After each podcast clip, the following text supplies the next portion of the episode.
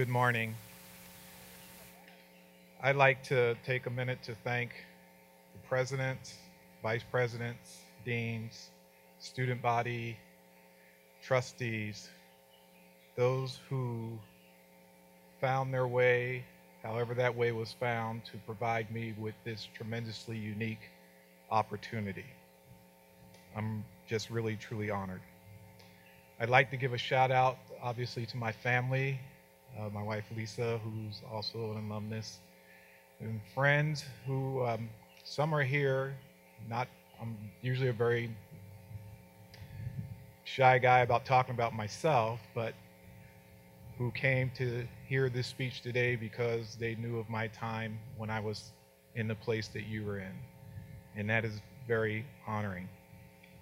So a big shout out there. And some more may come about those two things later on. I'm going to give you a little quiz. And that will be who are the three people on stage who are actually related to each other. And if you know, just kind of keep it to yourself. Okay? But that's a quiz. There are three people on this stage related to each other. And we'll see how that happens. Once I started to speak, we have become a continuation of each other's narrative, even if it's just for a few minutes. Thank you for letting me into yours, and welcome to a part of mine where I hope and wish there will be context that you will find of value at some point in your life.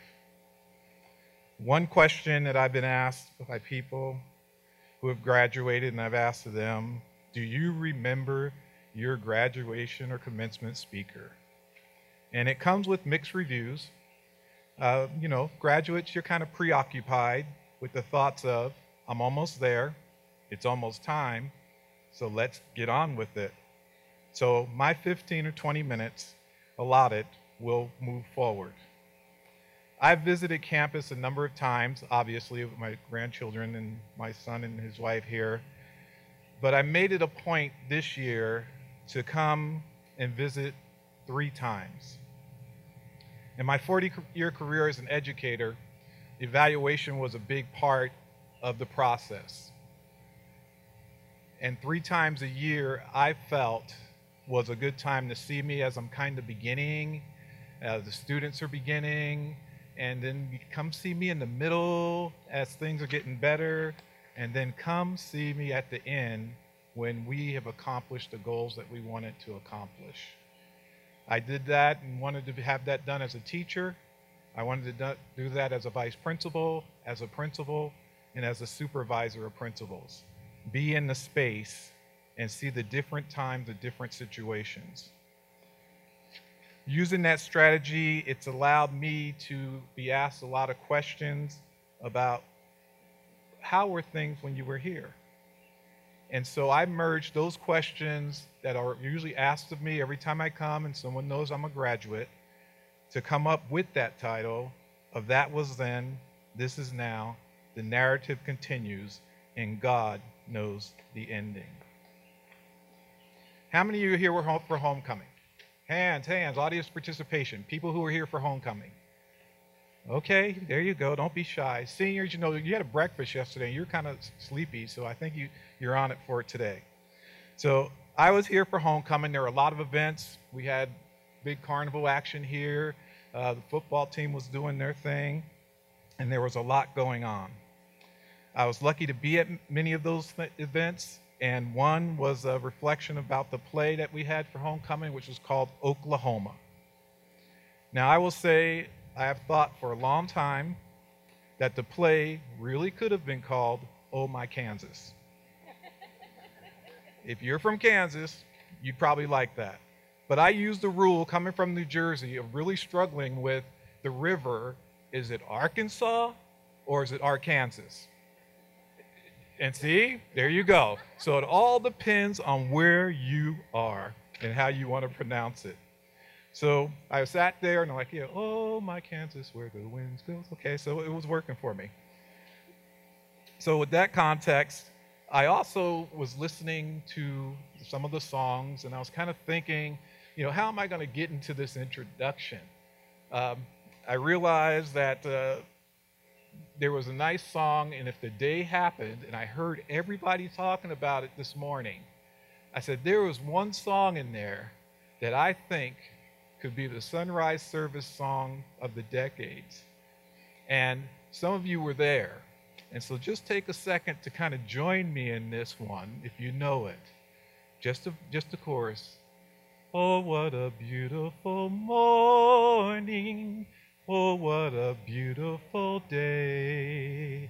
I've got a wonderful feeling. Everything's going my way. Yes, it is, isn't it? Beautiful. Couldn't ask for better.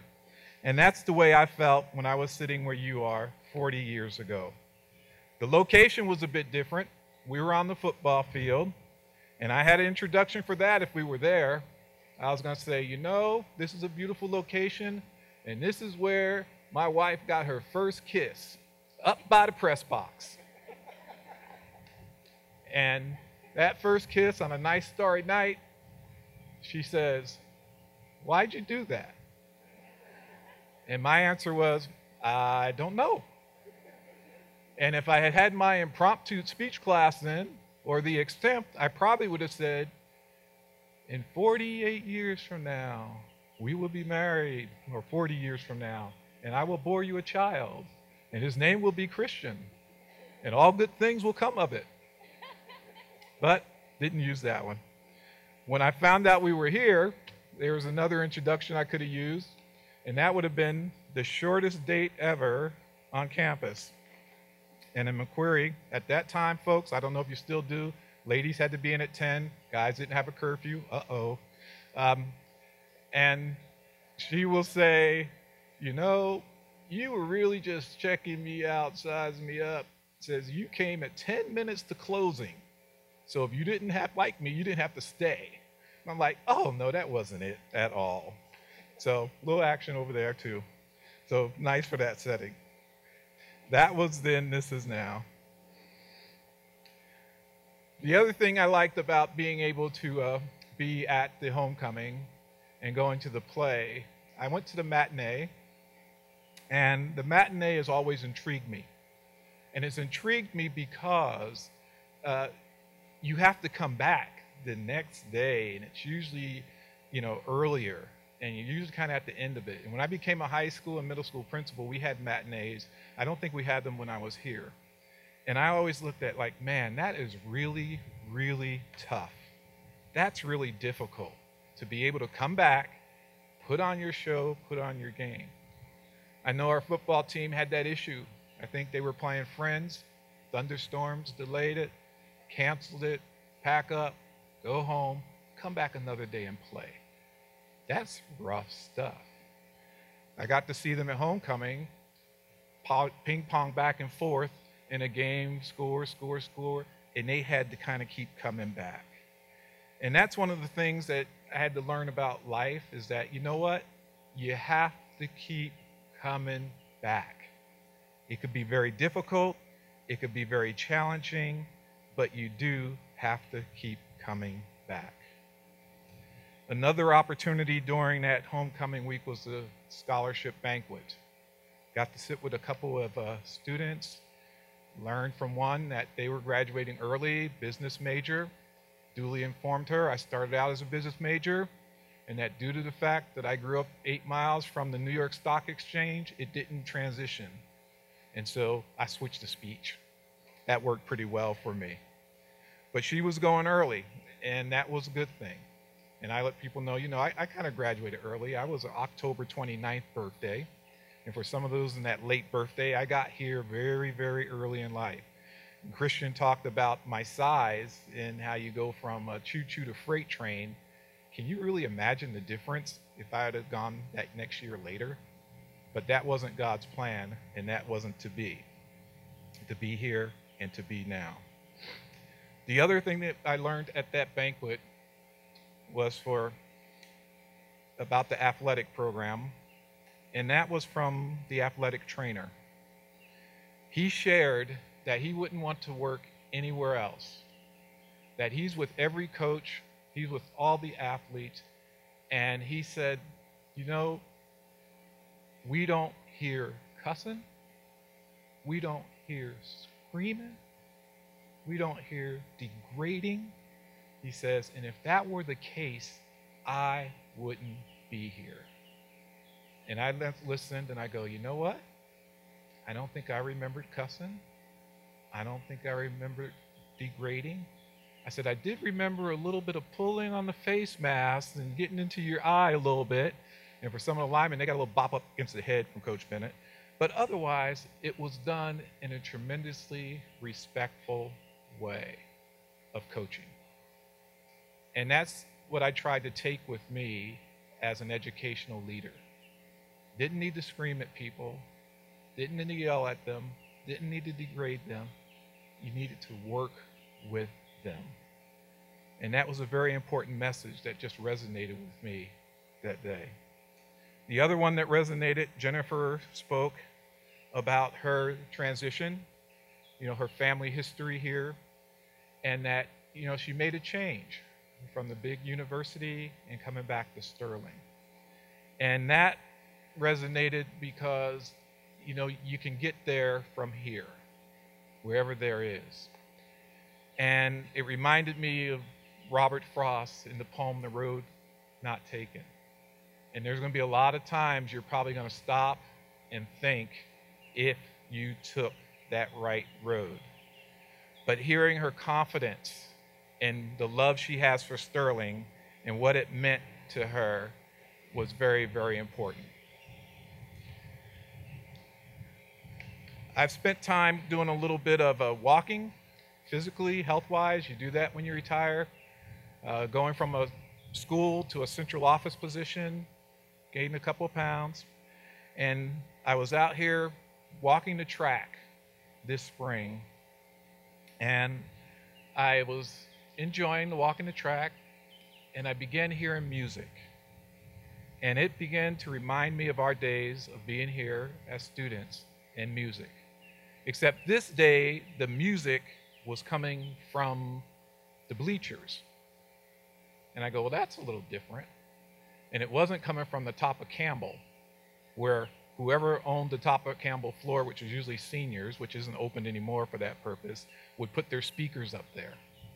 And I was listening to the music, and it was bopping, and I didn't know hardly any songs at all. I'd been, a, you know, supervising many a dance in my day, but I hadn't done that in seven years. And I was feeling a little out of place. I said, you know, it feels good, things look the same. And then all of a sudden, Bruno Mars comes on. And I'm like, thank goodness for the Super Bowl. Because if Bruno hadn't been in the Super Bowl, I'd have been 0 for 7. And I'm listening, and then I all of a sudden see people kind of walking that way. And I'm like, okay, so uh, I wonder what's going on. It's a nice day. It's the week of February 12th. You might remember that. And there were a few things going on. And I was walking, and it was almost like a thriller moment. Students were coming. Dun, dun, dun, dun, dun, dun, dun, dun, dun, dun, and they were headed to Spencer. And I remembered, I said, Oh, there's a guest this morning, a guest lecturer. And I said, you know, I think I need to go check that out. So by the time I got there, it was full, the auditorium was full. But the guest speaker was talking about race. And I said to myself, well, that is different. We didn't talk too deeply about race when I was here. And I sat on the floor in the back, and it was a full auditorium that day. And in a lecture series, I mean, you know, I, you could have questions, but you, you mostly listen. And I listened to what she had to say. And I think I might have teared up a little bit just because it was a conversation we didn't have in mass. It was a conversation we had in small groups. We had students from the South, the civil rights movement was just ending. Kids from Florida, North Carolina, Alabama, Native American, Texas, you had Jersey, California, We had students from all over. But we didn't have that large conversation. You know, chapel dealt with the foundations of life's lessons at the time, and we also were dealing with, like you, God's word and trying to transition that into our daily lives.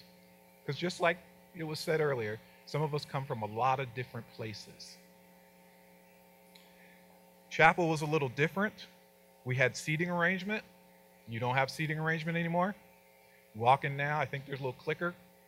Back in the day, they were redoing Spencer Hall. We had to be in the top of Wilson, and we had really hard chairs. And the staff would look down and they would check us off. That was our chapel. And I was lucky enough my sophomore year that my last name was D, and all of a sudden there was a lady in front of me, girl, I guess. Her last name started with C. So Lisa Christian sat in front of Larry Dashiel. And that is when the short meeting developed and occurred. So, for some of you who think Christian, your pastor, was named because of his faith, no way. He was named simply because it was a negotiated decision. I'm not sure I want your last name. And I'm like, what? How are we going to work this out? Dashiel, that's sweet. I said, okay, this is what we'll do. We'll name our firstborn Christian, which is your, mate, your last name. I said, that way the name will stay in the family no matter what. Assuming once we found out it was a boy, of course.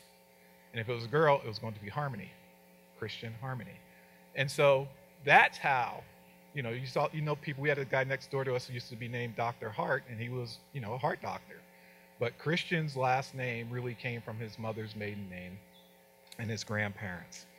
And so we had no inkling of saying we were going to bore him to be a preacher, that he would come to Sterling College. It, it wasn't in the plans, it wasn't in the works. And so our chapel arrangement was a plus for us, and obviously a plus for you, the way it's worked out. Change comes slow. I came to Sterling because it provided me an opportunity. My mom had gone to eighth grade, born in 1918, Wrightsville, Georgia. Worked in the cotton fields. I was number four boy out of six. Oh, number five boy out of six that lived. The first one born in a hospital.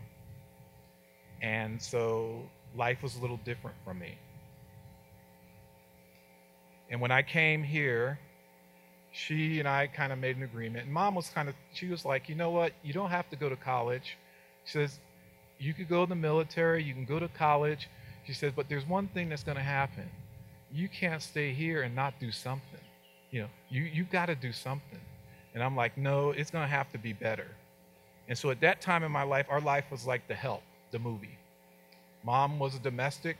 She couldn't work any longer because of her asthma and cancer colon.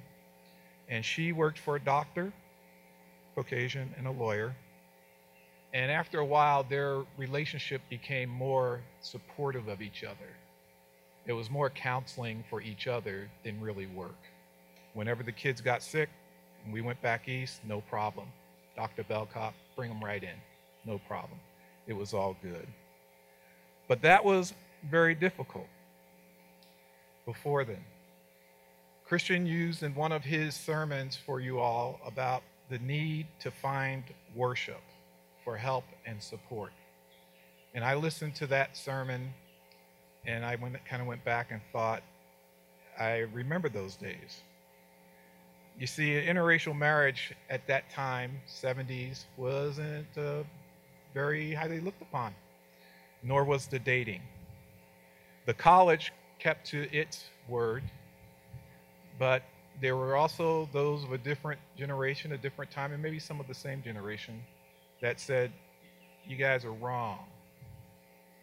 In one of the most difficult and challenging times for Lisa and I, we're actually being here and not a staff member from the college, but a past and opened the Bible and tried to share some verses on that. At that time, we could have packed it in on Christianity. We were angry. We were hurt. We didn't know that um, it would come at us that way, here and home, different members of the family. And the college then became our family in a lot of ways. It was talked about incremental change, maybe a person at a time. When I first came on campus, didn't know a soul. Down at the Little Sterling Motel, a guy named Jimmy Kettner and his family got here early. It's August, it's hot as all get out. And his family just took me in. And they just said, you know, you come with us. That was incremental change. That little change there probably helped me get through some of those other times. And I do have to give a shout out. Jim lives in Fremont, Ohio. Heard about this speech, hopped a plane, Today's his birthday, tomorrow's Mother's Day, but he's here to support. We got other support.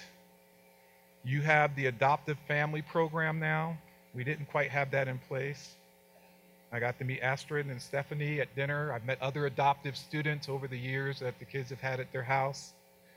And for me, the adoptive family became this community as a whole in a lot of different ways the little church that's on the south end of town, Grant Chapel AME Church, used to stand for Afri- well, it still stands for African American Episcopal, but it's not that church anymore. Those who are here, live in town, they know. And that's where all the people of color kind of lived over on that side of town. And that's the church many of them attended, not all. And I got up one day and I said, you know, I got to go to church. And I went down and it wasn't open. They met once a month in the afternoon. And I said, you know what? Something has to change about that. Because I was looking for that place. You know, I grew up on gospel music, predominantly African American church, AME in the mornings, Baptist in the afternoon. And as much as, the, as people tried, it wasn't quite the same. And so a number of us here at the college students, we began to make that our place of worship and be there every Sunday morning and preach and share and sing and cry. Repainted it with the help of the college who gave us money to do that. And it went on for a number of years with students from the college going down there. We found our place to worship where we felt we didn't have to worry about what color we looked. It was a great time to be able to do that. There was other growth. The kid from the inner city grew into a young man who spent time in places like Minneola, Kingsdown, Pretty Prairie, Tonganoxie, and homes at Sterling. People opened their doors and opened their love and shared Christ. The thing I always try to do in describing Kansas, I said it's in the middle of the country. Sterling is in the middle of the state. And I said, and there is something very, very important about that. God brings us all in from all over to hear his word, even though there was that challenging time to hear his word. And then he sends a large majority of us back out. I took kids home with me to New Jersey, very big experience for them, but it was a good experience. Some of you have been able to do that. Some of you, some of your friends are graduates, some of them will graduate next year, but they stay around. I had a friend come by on Tuesday because he couldn't be here today from Iowa just to go back down memories lanes. I had Brian, your mailman. One of you, uh, many of you, actually spoke of him being the one of the special people in your life on staff. Brian became one of the special people in my life when he said, You know, Larry, he said, I just need to tell you this even though you were big man on campus, even though you're an athlete, even though you did a lot of things, you always treated me with dignity and respect. He didn't have to do that 40 years later. but he did. And so at your senior breakfast, when it's told, tell someone thank you, that's how it resonates. That's how important it is. His wife went on to tell me, you know, I voted for you and made sure you got on the ballot to be big man on campus. I said, yeah, thanks. I said, but you also got to remember I was also biggest turkey on campus at Thanksgiving. Balance that out. I know you have direction set for you. There are going to be many adjustments and changes. When sitting where you are, I was just happy to get through and have a job. I was not sure I can explain it, but what I would say is I had no idea two months later from someone from Sterling College would call me and say, I signed you up for a master's program at Wichita State. And I'm like, really? I'm, I'm tired. But I did it. And that helped me accumulate the situation to where I am now. I didn't use that master's in administration for, believe it or not, for 19 years. I enjoyed teaching.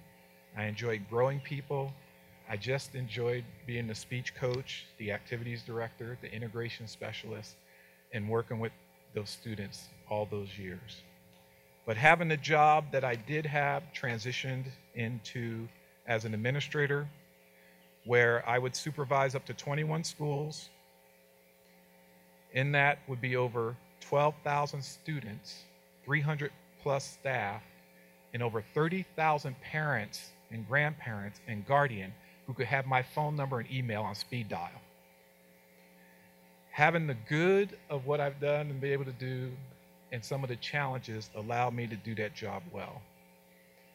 We did a lot of work on equity, and I was meeting with my staff, the principals, and it was at Duniway Elementary School in Portland, Oregon, in the library. And I had to tell them four years ago that I was coming to Sterling. I was going to miss some work. I didn't usually miss work, but I was going to miss some work.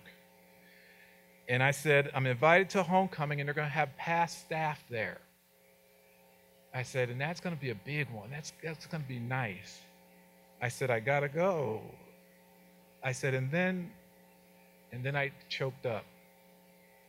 And me, the boss, as the kids would call me, I like to call myself the principal's principal, sat there and I said, I went to a Christian college. I said, and there were some struggles. I said, We've been studying equity, and there's only two of us in this room of 19, 18, 19, 20 people. I said, and I had a couple issues. And I explained the story of my wife and how that went down. And remember, I'm in a public school setting here. So I was rolling the dice big time. And I had people from a lot of different faiths and no faith and I started crying. And it's the first time without maybe the death of a student or a staff member, I cried when I was really hoping to be strong. And I said, I got to go back because my son